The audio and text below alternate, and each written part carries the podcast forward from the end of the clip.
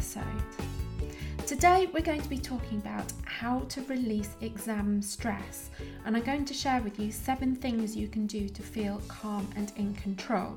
And these methods that I'm going to share with you are just as applicable for students and parents because I know both sets of people feel a huge amount of stress in exam season. And we are you know, in the strangeness of this current exam season in 2021 right now. So, hopefully, these will give you things that you can do right away to feel a bit better, feel more calm and in control, and get on with the things that you need to do rather than having life dominated by those horrible feelings of tension and stress. Before we dive into today's episode, I just wanted to give you a quick heads up that on the 1st of May, we're having a How to Revise A Level History Masterclass in the Extraordinaries Club. You can sign up for that as a kind of one off thing, or you can join the club, um, the Extraordinaries Club, um, to take part in that. More information will be coming out about that next week, but I just wanted to let you know that the How to Revise History Masterclass with um, Zoe Holland, who's one of our academic coaches, um, is going to be on the 1st of May 2021 at 10 am. And if you're listening to this in the future, that masterclass will be available, the recording will be available in perpetuity. So you can sign up at any time after the 1st of May 2021 to um, take part in that and benefit from it. Okay, let's get on with today's episode.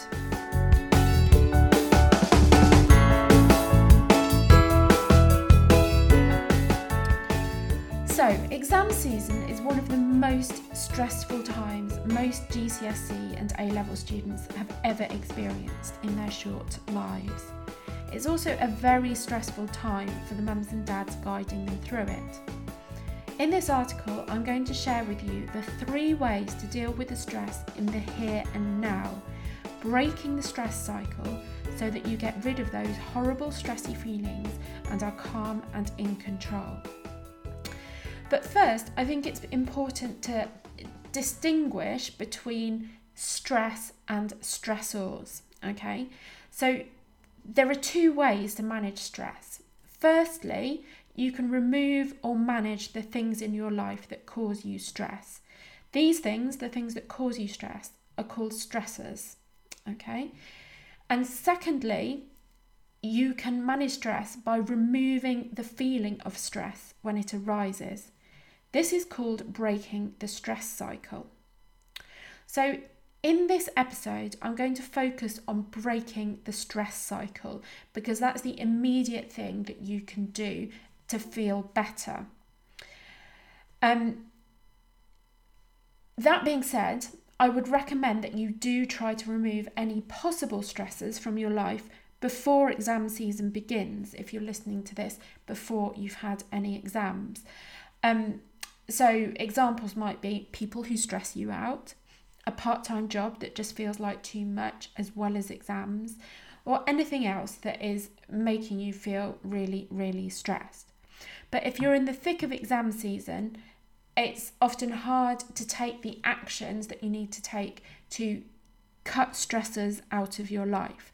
So, the kind of first aid thing you can do when you're feeling stressed is break the stress cycle. So, what is the stress cycle? The stress cycle is what happens to your body as you go through the process that I'm just about to explain.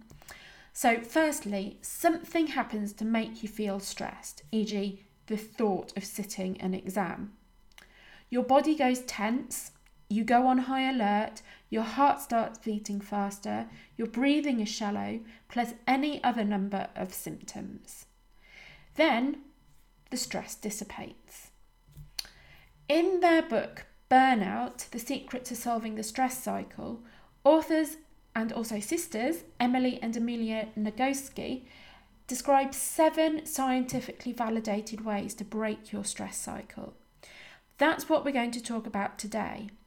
And I'd highly recommend the book. It's called Burnout The Secret to Solving the Stress Cycle, and you can find a link to it in today's show notes, which you'll find at lifemoreextraordinary.com forward slash release stress.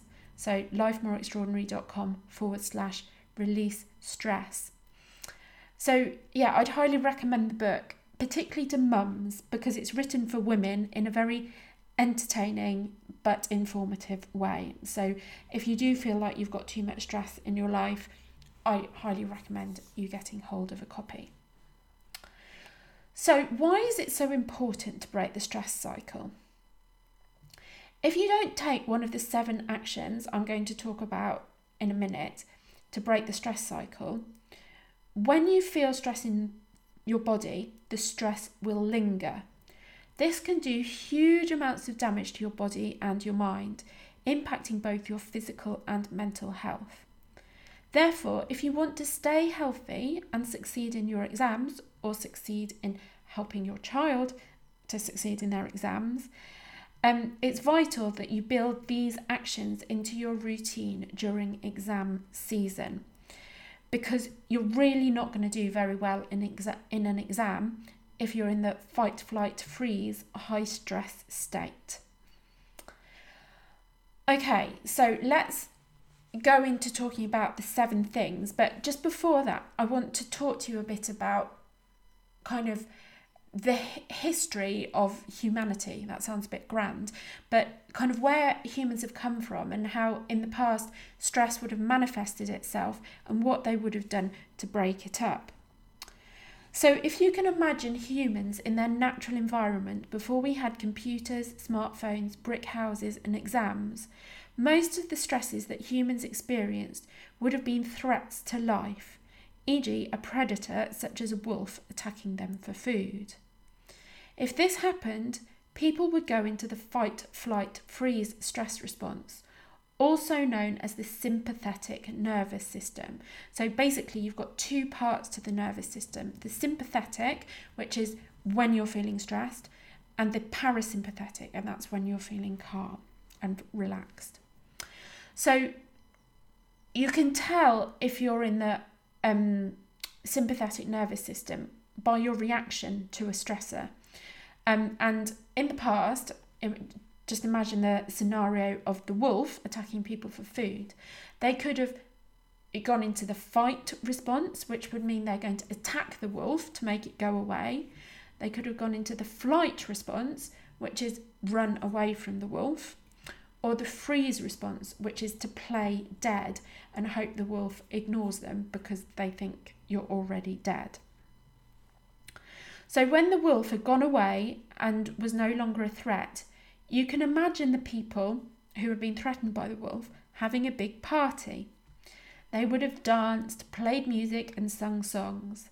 They might have cried with relief as they talked to their friends and families about the danger they were in and what they could have lost. They would have found themselves relaxing, breathing deeper, and laughing with their people around them as the celebration went on. All of these things are ways to uh, break the stress cycle and get them back into a non stressy state, also known as a parasympathetic state, where they're relaxed, breathing easy, and able to go about their normal lives. So let's go through those things one by one, as each one can break it, the stress cycle on its own but putting them all together is even more powerful. And maybe once exam season is over and all the coronavirus restrictions are lifted, you can have a big party um, to celebrate and you can put all of them together and really release all of that stress. So, the first thing that you can do to break the stress cycle and release your stress, stress in exam season is physical activity.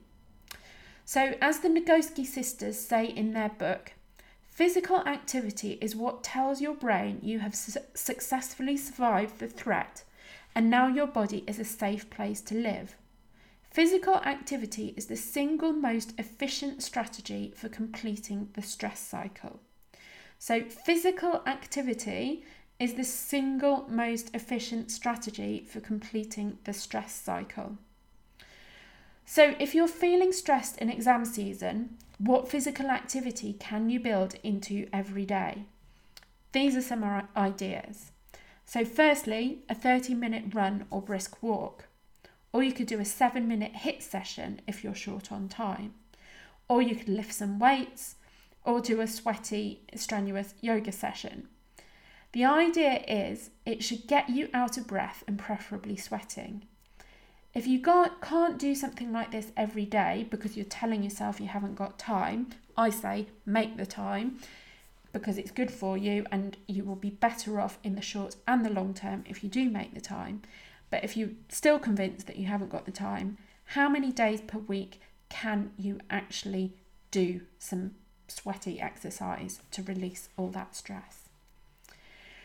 So I would suggest that you put physical activity into your revision plan as a non negotiable. I promise you, you'll feel better and be able to revise more effectively if you move your body every day. Okay, the second thing you can do to release exam stress is using the breath or breathing. So, slow, deep breathing is another really effective way to break, break the stress cycle. The key here is to make your out breath, so breathing out, longer than your in breath. And this is because I don't I did this once where you I had a kind of heart rate monitor and you could see as you breathe in, your heart rate increases slightly, and as you breathe out, your heart rate decreases slightly. So basically, breathing in is stressful, like very slightly stressful. You've got to keep breathing in, people. Um, and breathing out is um, relaxing. And if you've ever done any kind of meditation or anything like that, you'll know that, or you may have noticed that breathing in, it kind of brings a small amount of tension into your body. And as you breathe out, um, you can feel the release of that tension. So maybe that's something to look out for next time. You're just doing nothing and just breathing. okay, so let's talk through some breathing techniques or things that can help you with this. So, the first one is to make your out breath longer than your in breath. So, a simple thing that you can do here is breathe in for the count of four and breathe out for the count of five to eight. And the more you practice this and the less stressed you get, you'll be able to get the out breath to last longer. So, if you if you breathe in for the count of one, two, three, four, and then out two, three, four, five, six, seven, eight. And you keep repeating that for at least a minute, maybe five minutes, until you feel the stress dissipating from your body. So that's something really simple that you can do anytime, anywhere. The next thing I would recommend is the Breathwrk app. Breathwrk is spelled breath, W R K. So they've basically missed the O out of work in the way that people do with modern stuff, like they change the spellings of things. so um, the app um, I've got the free version. There's also a paid version, but the free version has some really good exercises um, breathing exercises to help you feel calm, focused, or sleepy, all of which have a place in exam season. So, you know, if you're feeling a bit stressed, you can do the calm one. If you're feeling really stressed, actually, the one that's supposed to make you sleepy is quite good. And then there's one for focus, which you could do before an exam or before um, a revision session, just to kind of get your mind in that really focused place. Another technique with breathing that I'd recommend, I only just learnt this past weekend, and it's humming. Um, I've been doing the Wim Hof Fundamentals course, and Wim Hof is a Dutch um, man. He's known as the Iceman, and he teaches breathing techniques and techniques for cold exposure that are supposed to be really good for your health and help with things like stress and longevity and endurance and that kind of thing. Um, so, what he suggests in the course is that you count your breaths for one minute if you think you're feeling a bit stressed. And if you breathe 15 to 20 times in a minute, that's breathe in and breathe out 15 to 20 times, that's a sure sign you're stressed. A healthy breathing state is breathing kind of 10 times or less within a minute because that means you're having really long, slow, deep breaths that are properly getting down into your diaphragm and aren't just in the upper part of your chest, which is where your breath is if you're feeling a bit stressed and panicky. So once you've done your minute counting your breaths, now have another minute where you take a big deep breath in and then hum to hum it out. So you might go.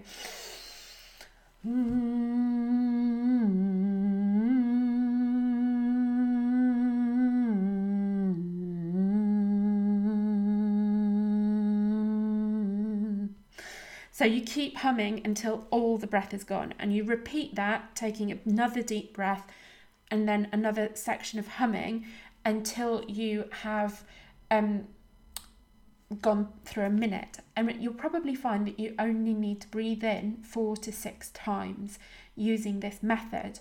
And the other thing is that the humming is actually the vibration of the humming soothes um, the vagus nerve and I think also your brain stem.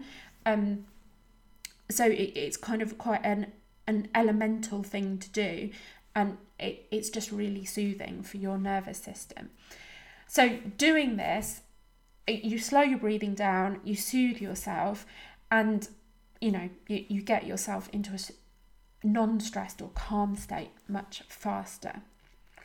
So another technique that i've recently learned with breathing is the physiological sigh and i learned this from somebody called pamela rose and I've linked to her website in the show notes. So, you know how little children, when they're upset, will breathe in twice and then let out a sigh? They feel much calmer after this, and you can do it too. So, what you do is take a deep breath in, pause, and breathe in again without having let go of the first breath. Then you sigh it out a nice big loud sigh. So I'll demonstrate that for you. So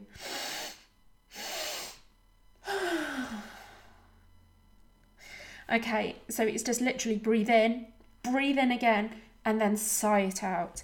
And this, you feel less stressed straight away when you do this.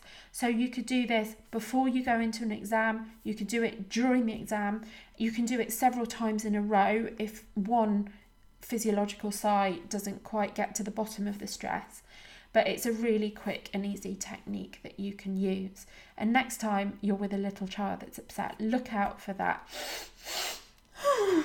you know, they kind of, well, I remember children doing it and they always seem to, you know, when they do that, it's like they're breaking out of whatever they're upset about and they're ready to move on with life and be cheerful again. okay, the third way that you can release exam stress is through positive social interaction. So, you know, those everyday conversations that we've missed so much during the pandemic the hello, how are you, banter, and general small talk. Well, it turns out positive in- social interaction is a huge stress reliever. So instead of staring at your phone on the bus, chat to the person next to you. Make conversation with the cashier selling you your lunch and say hi when you see a dog walker. All of this will help you feel less stressed. And of course, make conversation with your family and friends and the people closest to you. But, you know, if you're not seeing those people, then just these casual social conversations really help. I sometimes, because I work at home on my own during the day, um, if I go out for a walk around my village, I'll invariably see at least a couple of people who I can chat to, and it always makes me feel brighter um, when I've had these little chats with people that you don't know terribly well, but you always feel better as a result and you learn interesting things as well. Okay, the fourth way that you can release exam stress is through laughter. Laughter has a really powerful impact on stress busting. It it busts stress into tiny little pieces. Now, one of my very earliest podcast episodes was with a laughter yoga teacher, so you can check that out. She basically teaches to people to just make yourself laugh. And I've always been a bit embarrassed to do this, like literally just be in a room on my own. I don't know why I'm embarrassed if I'm on my own, but just to start laughing, like just, you know, doing that kind of thing. Uh, sorry if I sounded a bit evil when I did that. But um, that's basically what you can do. Or you can listen to or watch something that you think is funny or have a tickling match with your siblings, or play Twister, which always makes people laugh. You know, find something that makes you laugh and really kind of lets you release that stress and get into a happier place. Okay, the fifth thing is probably my favourite thing of all on this list, and it's hugs. and in the Extraordinaries Club, um, we often talk about the importance of hugs. I think hugs is one of the values of the members of the Extraordinaries Club because they're a great way of relieving stress and it doesn't take talking or stressing over things, you just have to hug. Um, so, in their book, the Nagoski sisters talk about hugging someone for 20 seconds and not leaning into somebody, just supporting your own weight on your own two feet, both of the people in the hug, and hugging for 20 seconds or until you feel relaxed. The other thing that you can do is, um, if you don't fancy hugging a human, is cuddle your cat or your dog instead. And just being around animals is supposed to be hugely calming. So, um, yeah, if you haven't got a handy human, find a find an animal to cuddle and make them feel loved. Okay, the sixth one is a little less cheerful, but it's crying. Um, it is really important if you feel like crying that you release that emotion. I've also had people suggest to me that you shout really loudly. I went for acupuncture sessions once, and the um, acupuncturist recommended that I go somewhere in my car every day and shout and scream just to let out frustration. And I was just like a bit, I'm not sure about that. a, I don't like driving anywhere unnecessarily, and B, again, a bit like the laughter, I'd be a bit embarrassed by it.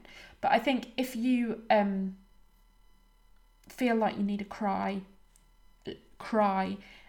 Um, I always feel better after I've cried for me it's a mistake to try and hold it in just to be strong i mean sometimes like if you're a parent it's a good idea to try and protect your children maybe from the darkest rawest emotions that you have but um if you need to cry cry and you people always feel better after a good cry and again, it's a bit like that physiological sigh. You've kind of released it from your system, and when you finish your cry, you're kind of ready to move on.